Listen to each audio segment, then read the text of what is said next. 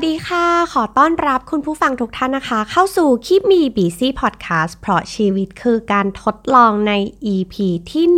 119 นะคะ ใน EP นี้จะมาขอแชร์ประสบการณ์ 30 สิ่งที่ได้เรียนรู้ในวัย 36 ปีวันสุดท้ายนะคะ โดยปกตินะคะในวันเกิดหรือว่าก่อนวันเกิดของคุณผู้ฟัง คุณผู้ฟังมีแผนทำอะไรบ้างคะถ้าเป็นในช่วงวัยรุ่น เราก็มักจะคิดว่าเอ๊วันเกิดปีนี้นะคะ เราจะได้อะไรจากเพื่อนจากครอบครัวจากคนที่เรารัก หรือว่าจะไปกินข้าวที่ไหนดีเลี้ยงฉลองยังไงดี จัดปาร์ตี้ยังไงดี หรือใครที่เป็นสายบุญก็เออ อาจจะไปทำบุญที่ไหนแบ่งปันอะไรยังไงที่ไหนดีนะคะ ทีนี้ปีนี้นะคะก็เลยคิดว่า เออ สิ่งหนึ่งที่เราอยากจะทำในวันก่อนวันเกิด นั่นก็คือการนั่งทบทวนตัวเองใน 1 ปีที่ผ่านมานะคะ ในช่วงอายุ 1 ปีที่เราเติบโตขึ้น เราเป็นยังไงบ้าง แล้วก็สิ่งที่เราได้เรียนรู้ เราได้เรียนรู้อะไรเพิ่มเติมมาในชีวิตบ้าง แล้วมีสิ่งไหนที่เรารู้สึกว่าเราเติบโตขึ้นมากกว่าเดิมจาก 1 ปีที่ผ่านมาบ้างนะคะ แล้วก็เราจะได้พัฒนาตัวเองต่อไปอีกในอีก 1 ปีข้างหน้านะคะ ที่กำลังจะมาถึงนั่นเอง เอมก็แบ่งนะคะเป็น 3 แง่มุมของชีวิต นั่นก็คือแง่มุมแรกก็คือในเรื่องของความสัมพันธ์นะคะ แง่มุมที่ 2 ก็คือ แง่มุมของการทำงาน แล้วก็แง่มุมที่ 3 คือเรื่องไลฟ์สไตล์นะคะ อันนี้ก็เป็นประสบการณ์ส่วนตัวนะคะ ก็แล้วก็อยากจะแบ่งปันใครที่รู้สึกว่าเออจุดเรียนรู้นี้เนี่ยรู้เร็วก็ดีนะคะ หรือว่ามันเป็นมุมมองใหม่ที่เราอาจจะ ยังไม่ได้นึกถึงมัน หรือมันอาจจะยังมาไม่ถึง แต่เราก็จะได้เออตระหนักรู้ไว้ว่าอ๋อถ้าฉันอายุเท่าเขา ฉันอาจจะได้เรียนรู้จุดนี้เหมือนกันนะคะ บางเรื่องอาจจะอินนะคะ บางเรื่องคุณผู้ฟังอาจจะไม่อิน อันนี้ก็นะคะแล้วแต่เลยขึ้นอยู่กับความชอบความสนใจ ความถนัดของแต่ละคน หรือว่าประสบการณ์ที่แตกต่างกัน หรือว่าพื้นฐานที่แตกต่างกันนะคะ เพราะฉะนั้นถ้าวันนี้นะคะ แชร์ประสบการณ์ไปแล้วรู้สึกว่าเฮ้ยมีประโยชน์นะรู้แล้วดีก็ รู้สึกดีใจที่ได้แบ่งปันนะคะ อันไหนที่ไม่ใช่ละมันทิ้งเอาไว้นะคะ ไม่เป็นไร มันอาจจะยังไม่ถึงจุดที่เรามีประสบการณ์นั้น แต่เมื่อนึกย้อนมาก็เออ มันก็มีคนที่มีประสบการณ์เดียวกับเรา เช่นเดียวกันนะคะ ก็ nice to know เนาะข้อแรกนะคะ สิ่งที่ได้เรียนรู้ก็คือว่า เมื่อถึงวัยวัยหนึ่งจุดของเวลาจุดหนึ่ง การซื่อตรงกับความรู้สึกของตัวเอง นั้นเป็นอะไรที่ดีที่สุดค่ะ ชอบก็คือชอบ ไม่ชอบก็คือไม่ชอบ ไม่ต้องพยายามชอบ ไม่ต้องพยายามไม่ชอบ บอกรักเมื่อมีโอกาส กอดเมื่อเราอยากกอด ร้องไห้ออกมาเมื่อเรารู้สึกไม่ไหว บางทีการที่เราซื่อตรงกับตัวเองอะ่ะ มันเหมือนกัน สะท้อนตัวตน สะท้อนความมั่นใจในตัวเอง หรือว่าสะท้อนอะไรบางอย่างในตัวเรานะคะ เมื่อถึงจุดหนึ่งเราอาจจะต้องถึงเวลาที่ต้องแคร์ตัวเอง มากขึ้น แคร์คนอื่น น้อยลง นั่นคือการซื่อตรงกับความรู้สึกของตัวเองนะคะ ข้อที่ 2 ค่ะ ทุกความสัมพันธ์ต้องมีช่องว่างระหว่างกัน ไม่ว่าจะเป็นความสัมพันธ์ระหว่างพ่อแม่ลูก คนรัก ครอบครัวเพื่อนร่วมงานหรือแม้กระทั่งเพื่อนฝูงนะคะ ทุกความสัมพันธ์ล้วนต้องมีช่องว่าง ระยะห่างระหว่างกันและกัน เคารพในพื้นที่ส่วนตัว ทุกคนต้องมีเวลาต้องมีพื้นที่ส่วนตัวเป็นของตัวเองนะคะ ต่อให้เราสนิทสนมกันแค่ไหน รักกันแค่ไหน ทุกคนต้องมีพื้นที่และเวลาส่วนตัว นะคะ ข้อที่ 3 นะคะ เปิดโอกาสให้ได้เปิดใจ แล้วก็ feedback อย่างจริงใจเพื่อให้เราจะได้เข้าใจกันและกันมากขึ้นนะคะ พูดอย่างแบบเราตัดอารมณ์เนาะพูดกันด้วย fact and data อยากได้อะไรอยากเปลี่ยนอะไร ให้พูดกันตรงๆเลย อย่าแบบอย่างงอนยาวเวียง อย่าคิดว่าเขาจะรู้ทำไมเรื่องแค่นี้ไม่รู้บางอย่าง ตัวเรา เรื่องของเราเรายังไม่รู้เลยนะคะ เราจะมาคาดหวังให้คนอื่นเขารู้ได้ยังไงนะคะ บางทีเมื่อก้าวข้ามผ่านความอารมณ์แบบลบๆ ความงอน ความไม่พอใจอะไรต่างๆ แล้วเนี่ย ถ้าเรา feedback หรือบอกตรงๆไปนะคะ คนที่เราต้องการจะสื่อสารกับเขาอะเขาน่าจะเข้าใจเรามากขึ้น บางทีเขาไม่รู้ตัวนะ ว่าเขาทำอย่างนั้นกับเรา บางทีเขาก็ไม่ได้ตั้งใจ แต่พอรู้แล้วเขาก็ถ้าเขารักเราจริงเนาะเขาก็อาจจะอยากปรับตัวเข้าหาเราปรับปรุงตัวเองให้เออโอเค เราเข้าใจแล้วว่านี่คือสิ่งที่เธอไม่ชอบเธอไม่โอเคนะคะ อยากให้เปิดโอกาสให้ได้เปิดใจแหละระหว่างกันเนาะไม่ว่าจะเป็นคนรักหรือคนในครอบครัวหรือเพื่อนฝูงก็ตามนะคะ ข้อที่ 4 ใช้เวลากับคนที่เรารักแล้วก็รักเราอย่างจริงใจให้มากขึ้นนะคะ เรามักจะใช้คำว่าไม่มีเวลาไม่มีเวลาไม่มีเวลา แต่ อะไรที่สำคัญเราจะมีเวลาสำหรับมันเสมอนะคะ อยากให้มีความรู้สึกที่แบบรู้งี้ รู้อะไรไม่เท่ารู้งี้นะคะ คือโอกาสที่เราจะได้อยู่กับคนที่เรารัก เราก็ไม่รู้ว่ามันจะยาวนานแค่ไหน เพราะฉะนั้นเวลา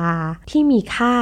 ของตัวเราควรจะได้อยู่กับคนที่เรารัก แล้วก็รักเราอย่างจริงใจนะคะ ข้อที่ 5 เอาตัวเองออกห่างจากคนหรือความสัมพันธ์ที่เป็น toxic ชีวิตอะมันสั้นเกินกว่าจะทนทุกข์กับคนที่เป็นมลพิษในชีวิตนะคะ บางคนอยู่ด้วยแล้วอึดอัดไม่มีความสุขมีแต่คำพูดร้ายๆที่ทำให้เรารู้สึกไม่ดี เรารู้สึกหดหู่เราจะทนอยู่กับความสัมพันธ์กับคนเหล่านั้นอยู่ทำไม ในเมื่อชีวิตเราเราเลือกได้ นะคะ ชีวิตมันสั้นจริง ๆ นะ เพราะฉะนั้นอย่าไปเสียเวลากับคนแบบนี้ความสัมพันธ์แบบนี้เลยดีกว่านะคะข้อที่ 6 ใช้เวลาหัวเราะร้องไห้ ระบายความทุกข์แบ่งปันความสุข ความทุกข์กับเพื่อนดีๆ สักคน เพราะมันโคตรจะรู้สึกจะดีเลย แค่ได้รู้ว่าเฮ้ยมีใครสักคนอยู่เคียงข้างเรา เพื่อนลองหันไปดูนะว่าเฮ้ยเพื่อนคนไหนที่เรารู้สึกว่าแค่มีคนคนนี้ก็ทำให้เรารู้สึกเออเกิดมาแล้วมันคุ้มค่าแหละที่ได้เกิดมา ได้เป็นเพื่อนกับคนคนนี้นะคะ ถือว่าเราแบบได้กำไรชีวิตจริง ๆ ข้อที่ 7 นะคะ มองการเปลี่ยนแปลง ในบทบาทในความสัมพันธ์อย่างเข้าใจนะคะ เมื่อถึงจุดหนึ่งเมื่ออายุหนึ่งเราจะเริ่มเห็นคุณพ่อคุณแม่ของเราเนี่ยกำลังกลายเป็นเด็ก ที่อาจจะต้องการการดูแลมากขึ้น เขาไม่ได้เดินเร็วกระฉับกระเฉงเหมือนเดิมแล้ว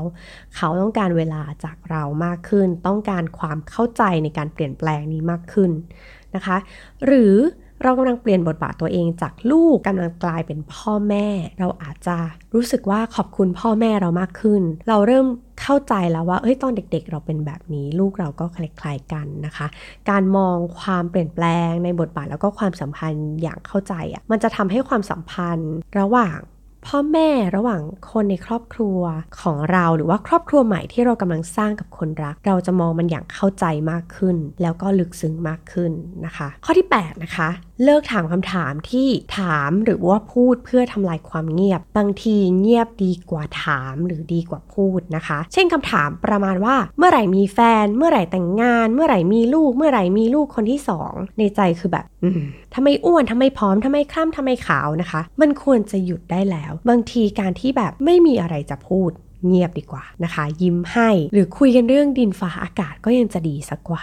นะคะ ข้อที่ 9 นะคะ ยอมรับความแตกต่างระหว่างกันและกัน ในทุกๆความสัมพันธ์นะคะ เราไม่จำเป็นต้องเหมือนกันหมด เราทุกคนแตกต่างเพื่อเติมเต็มซึ่งกันและกันเนาะอย่างเอมกับแฟนเนี่ยนะคะ เอมเป็นคนที่สมองอาจจะคล้ายผู้ชายก็คือเราจำทุกอย่างเป็นภาพ เราจะมีความจำจำทิศจำทางจำเส้นทางอะไรต่างๆ ได้ดี ในขณะในทางตรงข้ามกันนะคะ แฟนเองก็เป็นคนที่จำรายละเอียดในวันที่ต่างๆ ในพศต่างๆ ในปีต่างๆ ได้อย่างดี ซึ่งเราก็เหมือนสลับบทบาทหน้าที่ซึ่งกันและกันนะคะ คนนึงก็เป็นคนบอกทางคอยบอกทางให้ในเวลาที่เราต้องการจะไปไหนมาไหนด้วยกัน ในขณะที่คนนึงก็คอยรีมายว่าเฮ้ยมันจะครบรอบอะไรสักอย่างมาถึงวันที่นี้แล้ว เราไปเรียนต่อพร้อมกันในปีไหน ซึ่งสิ่งนี้เอ็มจำไม่ได้จริงๆนะคะ แต่ว่ามันก็รู้สึกดีที่ เออมีคนที่ต่างจากเรา แล้วก็มาเติมเต็มในส่วนที่เราขาดนะคะ ถ้าเราจะมองว่าสิ่งนั้นเป็นข้อด้อย มันก็เป็นข้อด้อยแหละ แต่ถ้าเรามองว่ามันเป็นจุดดีที่มาเติมในจุดที่เราขาด มันก็น่าจะทำให้มีความสุข แล้วก็มองเห็นสิ่งนั้นเป็นสิ่งที่ดีระหว่างกันและกันมากกว่านะคะ ข้อที่ 10นะคะเมื่อเราพูดถึงความสัมพันธ์แล้วเนี่ยนอกจากความสัมพันธ์กับคนอื่นแล้ว มันยังรวมถึงความสัมพันธ์กับตัวเองด้วยนะคะ เราควรจะใจดีกับตัวเอง ให้เหมือนที่เราใจดีกับคนอื่นน ใครจะใจร้ายกับเรา ใครจะแบบทำตัวร้ายๆกับเราก็ได้ แต่เราห้ามร้ายกับตัวเองโดยเด็ดขาด เราดีในแบบของเรานะคะ จงชื่นชม จงยินดี จงดีใจในความเป็นตัวเราเองนะคะ อย่าตอกย้ำซ้ำเติมตัวเองในคำพูดร้ายๆแบบ เปลี่ยนจะสวยเลย แกมันไม่คนไม่เก่ง เราเหมือนเพลย์แบบเหมือนเทปอะแล้วก็บอกตัวเองอยู่อย่างนั้นอะเราก็จะเชื่อว่าเราเป็นคนอย่างนั้นจริง ๆนะคะ เพราะฉะนั้นอยากให้ระวังคำพูดในหัวที่เวลาเราคุยกับตัวเองเนี่ยให้มากขึ้นนะคะ ใจดีกับตัวเองให้มากๆข้อที่ 11 นะคะ พยายามเข้าใจตัวเองให้มากที่สุด เหมือนพยายามทำตัวเองให้เป็นแฟนหรือเป็นคนรักของตัวเราเอง พยายามเข้าใจเขาว่า เฮ้ย ตัวเราชอบอะไรกันแน่ ตัวเราถนัดอะไรทำอะไรได้ดี เราสนใจอะไร แล้วก็เปิดโอกาสให้ตัวเองได้ลองนะคะ เป็นพื้นที่ปลอดภัยของตัวเราเอง เราจะไปเข้าใจคนอื่นได้ ก็ต่อเมื่อเราเข้าใจตัวเองและเป็นตัวเองในอย่างที่ตัวเราเป็นให้ได้มากที่สุดนะคะ ข้อที่ 12 นะคะ ขอบคุณ เมื่อเรารู้สึกขอบคุณ ขอโทษเมื่อรู้สึกว่าตัวเองทำไม่ถูกต้องอย่างจริงใจ มันเป็นเรื่องง่าย ๆ แต่บางทีเราก็หลงลืมไป ไม่ได้ทำหรือว่ามองข้าม ลองขอบคุณคุณแม่ที่ เสียเวลาทำอาหารให้เรากิน กินแล้วแบบเอออร่อย ชมเขาสักหน่อยว่าเฮ้ยอร่อยมากเลย แค่นี้นะคะ คนทำก็ยิ้มแก้มปริแล้วหรือว่าคนใกล้ๆตัวเราทำอะไรเล็กๆ น้อยๆ ให้เราแต่เรารู้สึกดีก็ขอบ คุณนะคะ หรือบางทีเราเผลอพูดอะไรไม่ดีออกไป มันไม่เป็นการเสียหน้าเลยที่เราจะพูดคำว่าขอโทษ ขอโทษนะที่จังหวะนั้นเราอารมณ์ไม่ดีแล้วเราดันพูดคำคำนั้นออกมาทำให้เสียใจใช่ไหมขอโทษจริง ๆ นะ แค่นี้นะคะมันก็ทำให้ ความสัมพันธ์ ระหว่างกันและกันอะมันดีขึ้นไม่ว่าจะเป็นกับครอบครัวกับเพื่อนร่วมงานกับเพื่อนฝูง หรือใครก็ตามที่อยู่ใกล้ ๆตัวเรานะคะ เป็นเรื่องง่ายแล้วก็อย่าละเลยเขานะคะ ต่อมาในมุมของการทำงานนะคะ ในข้อที่ 13 สิ่งที่ได้เรียนรู้อย่างหนึ่งในช่วง 1 ปีที่ผ่านมาเลยก็คือว่าถ้าเราลดการนินทาเนาะและเราเพิ่มการฟีดแบ็กอย่างจริงใจเนี่ย มันทำให้เราได้เติบโตและพัฒนาตัวเองอย่างมหาศาลเลยนะคะ การนินทามันคือเพิ่มพลังลบ พลังของความไม่พอใจคนคนนั้นที่เรากำลังพูดถึง สร้างความไม่พอใจให้มากขึ้นนอกจากตัวเราเองแล้วคนที่ได้ยินเขาก็จะไม่พอใจคนคนนั้นที่เรากำลังพูดถึงก็ได้ แต่ว่าการที่ พอเราก้าวข้ามผ่านของความรู้สึกลบๆเนี่ย แล้วเรากล้าที่จะ feedback อย่างจริงใจ ตัวเราเองอาจจะเจ็บหน่อย คนที่ได้ฟังอาจจะเจ็บมากขึ้นนิดหนึ่ง แต่ว่าเราได้เติบโตแล้วก็พัฒนาไปพร้อมๆกัน เราพัฒนาความกล้าที่ จะบอกที่จะตักเตือน หรือว่าที่จะฟีดแบ็กเขาว่าเออแล้วว่ามันยังมีอีกวิธีหนึ่งที่ทำแล้วมันอาจจะได้ผลเหมือนกันก็ได้ แต่ว่ามันมีวิธีที่ดีกว่านี้นะนะคะ ลองเสนอเป็นทางเลือกไป มันจะดีกว่า หรือว่าการที่เรากล้าที่จะบอกเพื่อนร่วมงาน หรือว่าเพื่อนร่วมทีมว่าเฮ้ยจริง ๆ เรารู้ตัวว่าเราอาจจะทำอะไรไม่ถูก เพราะฉะนั้นแบบเราอยากจะให้ฟีดแบ็กเราอย่างจริงใจเลย เราคงเสียใจเหมือนกัน แต่ว่าเราคิดว่ามันน่าจะดีกว่า ที่เราจะไปรู้จากคนอื่น หรือว่าเราไม่เคยรู้อะไรเลยว่าเราทำอะไรดีหรือไม่ดีนะคะ แล้วก็อยากจะให้เขาลองบอกเราอย่างจริงใจว่าเออสิ่งที่เราทำเรายังมีช่องว่างในการพัฒนาตรงไหนได้อีก นะคะ อันนี้คือทำให้เรารู้สึกเติบโตในการทำงานอย่างมาก ๆ เลยนะคะ อันนี้จากประสบการณ์ส่วนตัวจริง ๆ ข้อที่ 14 นะคะก็คือ enjoy กับความสำเร็จเล็ก ๆ น้อย ๆ ในแต่ละวัน แต่ละก้าวของตัวเอง ชื่นชมตัวเองระหว่างทางนะคะ แม้ว่าความสำเร็จนั้นมันจะเล็กน้อยมากแค่ไหนก็ตามนะคะ แต่ว่าเมื่อเราเห็นความสำเร็จเห็นก้าวเล็ก ๆ ของตัวเอง มันจะทำให้เราก้าวไปสู่ความสำเร็จได้อย่างมั่นใจมากยิ่งขึ้นนะคะ ไม่ว่าจะเป็นการที่ เฮ้ยตอนนี้เรารู้แล้วแหละว่าเราต้องใช้เครื่องปริ้นในออฟฟิศแบบนี้ อ๋อ แบบนี้มันง่ายกว่า เราสามารถผูกสูตร Excel ที่ใช้เวลาแบบบางทีเราเคยทำครึ่งวัน แต่ตอนนี้มันใช้เวลาแค่ 5 นาทีในการทำเล็กๆ น้อยๆ แบบนี้นะคะ สะสมไปเรื่อยๆ เนี่ย มันสร้างความภูมิใจ ความมั่นใจ แล้วก็ทำให้เราอะได้พบกับความสำเร็จมากขึ้นเรื่อยๆ นั่นเองนะคะ ข้อที่ 15 นะคะ ลองหามุมที่เป็นความสุขในการทำงานของเราเนาะแล้วพาตัวเองไป ในจุดที่เรามีความสุขให้บ่อยมากขึ้น เช่น มุมที่เวลาเราทำงานเป็นทีม แล้วเรารู้สึกเฮ้ยมันมีความสุขจังเลยกับการที่เราได้อยู่กับ ทีมนี้เราได้ทำงานกับเพื่อนร่วมทีมของเรา หรือว่าการได้ออกไปพบปะลูกค้า มันทำให้เราได้รับข้อมูลที่จำเป็น ที่เราไม่เคยรู้มาก่อน แล้วก็เอามาพัฒนา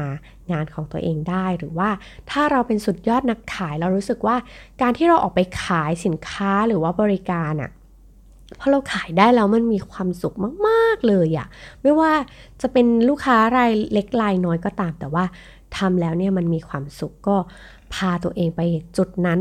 บ่อยๆนะคะ เพื่อที่ว่าเราจะได้มีความสุขระหว่างทาง ในการทำงานไม่ใช่เฉพาะ วันที่รับเงินเดือน ไม่ใช่วันที่รับโบนัส แต่เพียงอย่างเดียวหรือว่าไม่ใช่วันที่เฮ้ยเป็นวันหยุด แล้วเราถึงจะมีความสุขนะคะ ลองหามุมที่เป็นความสุขในการทำงานของเราในแต่ละวัน แล้วก็พาตัวเองไปที่จุดนั้นบ่อย นะคะ ข้อที่ 16 หาเพื่อนร่วมงาน พี่ที่เราไว้ใจหรือเจ้านายหรือว่าใครสักคนที่กล้าที่จะตักเตือนเรากล้าที่จะเห็นต่าง แล้วก็กล้าที่จะฟีดแบ็กนะคะ เอ็มรู้สึกว่าคนเหล่านี้เนี่ยเขาจริงใจกับเรามากแค่ไหนนะคะ ที่จะกล้าที่จะพูดกล้าที่จะเตือน อันนี้เราต้องหาคนแบบนี้ไว้สักคนหนึ่งในชีวิตนะคะ ไม่ว่าจะเป็นในเรื่องของการทำงานหรือว่าเรื่องส่วนตัว เพื่อที่ว่าเราจะได้แบบ เห็นอีกมุมมองหนึ่งที่ตัวเราไม่เคยเห็นตัวเองมาก่อน ข้อที่ 17 นะคะ พัฒนาตัวเองให้เหมือนเป็นเรื่องจำเป็นในชีวิตประจำวัน วันไหนที่คิดว่าเก่งแล้วอะให้ challenge ตัวเอง ให้ไปในจุดที่เรารู้สึกว่าเราสามารถเก่งกว่าเดิมได้ เติบโตได้มากกว่าเดิม พัฒนาตัวเองเนี่ยในที่นี้คือทำงานให้ เร็วขึ้นให้มีประสิทธิภาพมากขึ้น ให้ตรงจุดมากขึ้น แล้วก็โฟกัสในงานที่มันสำคัญและมันจำเป็นให้มากขึ้นนะคะพัฒนาตัวเองอาจจะเป็นการที่ไปเฮ้ยไปฝึกอบรม on the job training หรือว่าอ่านหนังสือที่มันช่วยให้การทำงานของเรามันง่ายขึ้น มีประสิทธิภาพมากขึ้นอย่างนี้ก็เป็นต้นนะคะ ข้อที่ 18 นะคะ เมื่อเราถึงจุดหนึ่งเราต้องยอมรับว่ารุ่นน้องหรือว่าเด็กรุ่นใหม่เนี่ย เขามีจุดที่เก่งกว่าตัวเรา เราถึงจุดที่เราจะต้องเปิดโอกาสเปิดใจ แล้วก็เปิดเวทีให้กับน้องๆ หรือว่าเด็กรุ่นใหม่ ๆ เขาได้แสดงความสามารถ แล้วก็บอกตัวเองว่าเราไม่จำเป็นต้องเก่งทุกอย่าง แต่เราควรจะใช้ความเก่งของน้องๆ ให้เป็น แล้วก็ให้ชาญฉลาดทำให้ ผลงานของเราของทีมเรามันเติบโตและประสบความสำเร็จได้ แล้วก็ให้เครดิตเขาให้เครดิตทีมนะคะ เราก็จะเป็นหัวหน้าทีมหรือเพื่อนร่วมทีม รุ่นพี่ที่น่ารักแล้วก็น่าเคารพ มากขึ้นนะคะ ในสายตาของน้องๆเนาะข้อที่ 19 นะคะ ลองทำอะไรที่ต่างจากเดิมไปบ้าง เพื่อให้เราได้เปลี่ยนแปลงในทางที่ดีขึ้น คืออะไรที่เราทำเดิมๆ แล้วมันไม่เวิร์กอะ่ะมันต้องถึงเวลาที่เราอาจจะต้องลองปรับลองเปลี่ยนแปลงตัวเอง หรือลองทำอะไรใหม่ ๆ ที่เราไม่เคยทำเลย เพื่อที่ว่าเราจะได้เติบโตเติบโตในที่นี้อาจจะไม่ได้หมายถึงว่าเฮ้ยการเติบโตในหน้าที่การงานอย่างก้าวกระโดด แต่ว่ามันทำให้เราเก่งขึ้นในทุกๆวัน กล้าที่จะก้าวออกมาจากคอมฟอร์ทโซนของตัวเองมาทำอะไรที่เราไม่ถนัดเราอาจจะไม่มั่นใจ แต่ว่ามันก็สร้างความตื่นเต้นความแปลกใหม่ในการทำงานให้กับตัวเองมากขึ้นนะคะ ข้อที่ 20 นะคะ แต่งตัวแต่งหน้าไปทำงานสร้างความสดชื่นให้กับตัวเอง เอ็มรู้สึกว่าเฮ้ยความสุขของเราในการไปทำงานก็คือการที่ได้เห็นเพื่อนร่วมงานอะ่ะเขาแต่งตัวสวยๆ แต่งตัวหล่อๆ แต่งตัวดีๆ มาทำงานแล้วรู้สึกว่ามันสดชื่นอะ่ะ มันเจริญหูเจริญตา เพราะฉะนั้นเราควรจะเป็นสิ่งที่น่าเจริญหูน่าเจริญตาในสังคม การทำงานของเรานะคะ คือเราอาจจะไม่ได้แต่งเพื่อไปอวดตัวเอง แต่ว่าเพื่อสร้างความเบิกบานสร้างความสุขเป็นสีสันในชีวิตของตัวเราเองนั่นเองนะคะ ข้อที่ 21 นะคะ บริหารเวลาของตัวเองให้ดี work ให้ smart นะคะ ไม่ใช่ work hard แต่เพียงอย่างเดียว เราควรจะทำเรื่องยากๆในช่วงเช้าแล้วช่วงวันที่เหลือมันก็จะง่ายกว่าเดิม อันนี้จริง ๆ นะ ใครที่ยังไม่เคยลองอยากจะแนะนำให้ลองนะคะ ต่อไปนะคะในเป็นแง่มุมในเรื่องของไลฟ์สไตล์แล้วล่ะ ข้อที่ 22 นะคะ อยากจะให้ลองใช้เงินที่เรามีซื้อประสบการณ์แทนสิ่งของดูนะคะ เขาบอกว่าการใช้เงินไปกับการซื้อประสบการณ์เนี่ยมันอาจจะประเดี๋ยวประดาว แต่มันสร้างความประทับใจแล้วก็สร้างความติดตึงใจ แล้วก็สร้างความสุขได้ยาวนานกว่าการแค่ ซื้อสิ่งของในราคาเท่ากันนะคะ อันนี้อยากจะให้ลองเพราะว่าเอ็มก็ลองแล้วแล้วรู้สึกว่าเออมันคุ้มจริงๆนะกับเงินเท่า ๆกัน 1,000 บาทอาจจะซื้อเสื้อได้ 1 ตัว 1,000 บาท เราอาจจะลองเปลี่ยนเป็นแบบนั่งรถไฟ ลองไปเที่ยวในที่ที่เราไม่เคยไป มันก็จะอาจจะได้เห็นจังหวัดที่เราเคยไปแล้วแหละ ในมุมมองที่ แตกต่างออกไป ในมุมมองที่แปลกออกไปนะคะ ข้อที่ 23 นะคะ เล่นสนุกให้มากขึ้น คือบางทีเนี่ยเวลาที่เราเติบโตมาเรื่อยๆ ความสนุกพื้นที่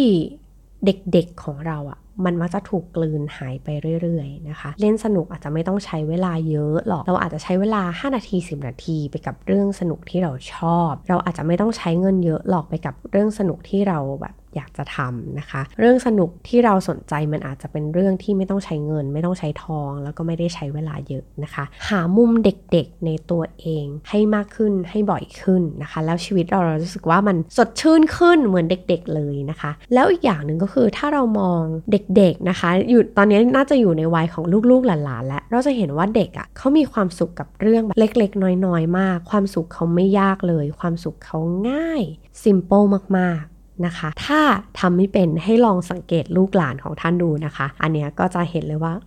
ทำแค่นี้ก็มีความสุขแล้วเหรอลูกอะไรประมาณนี้นะคะ ข้อที่ 24 นะคะ ออกกำลังกายด้วยเป้าหมายที่ว่าเราจะออกกำลังกายเพื่อให้เรามีความสุขนำพาความสดชื่นกลับมาคืนให้กับตัวเราหรือว่าออกกำลังกายด้วยเป้าหมายที่ว่าเราอยากจะมีสุขภาพที่ดี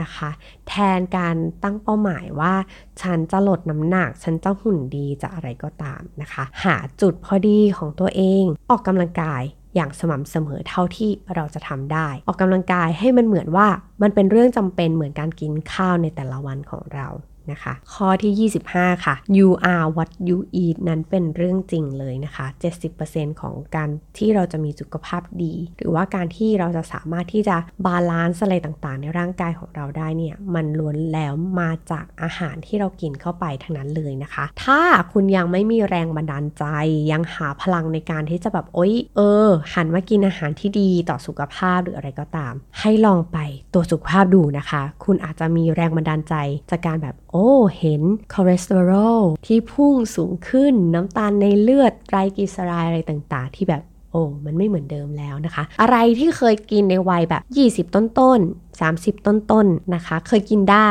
โรคภัยต่างๆ ไม่ถามหา ตอนนี้เมื่อถึงวัยแบบ 30 กลางๆ จนถึง 40 เนี่ยนะคะ อะไรที่ไม่เคยมีมันก็มีได้ง่ายขึ้น ค่าอะไรที่ไม่ดีมันก็ไม่ดีได้มากขึ้นนะคะ ข้อที่ 26 นะคะ พาตัวเองไปในจุดที่มีความสุขบ่อยๆ ลองถามตัวเองอย่างที่เราบอกเนาะ ให้พยายามทำความเข้าใจกับตัวเองให้ได้มากที่สุด จุดที่มีความสุขอะไรที่มีความสุขพาตัวเองไปบ่อยๆ เมื่อถึงวัยหนึ่งเราอาจจะอยากจะอยู่กับธรรมชาติเงียบๆ เราอยากจะไปวิ่งเล่นในสวน เราชอบทำอาหารเล่นกับลูกหลานอ่านหนังสือที่ชอบ ร้องเพลงในห้องน้ำอะไรที่เราทำแล้วมีความสุข พาตัวเองไปจุดนั้นบ่อยๆนะคะ ข้อที่ 27 นะคะ ขอบคุณตัวเองในทุกๆเช้าที่ตื่นมาแล้วชีวิตของเรามันยังปกติธรรมดาอยู่ เรายังมีลมหายใจ เรายังตื่นเช้ามาทำงานได้ เรายังกินข้าวได้ปกติ ยังรู้สึกว่าเออข้าวมันอร่อย ยังเดินได้ ยังวิ่งได้ ขอบคุณในทุกความปกติธรรมดาของชีวิต เพราะเมื่ออะไร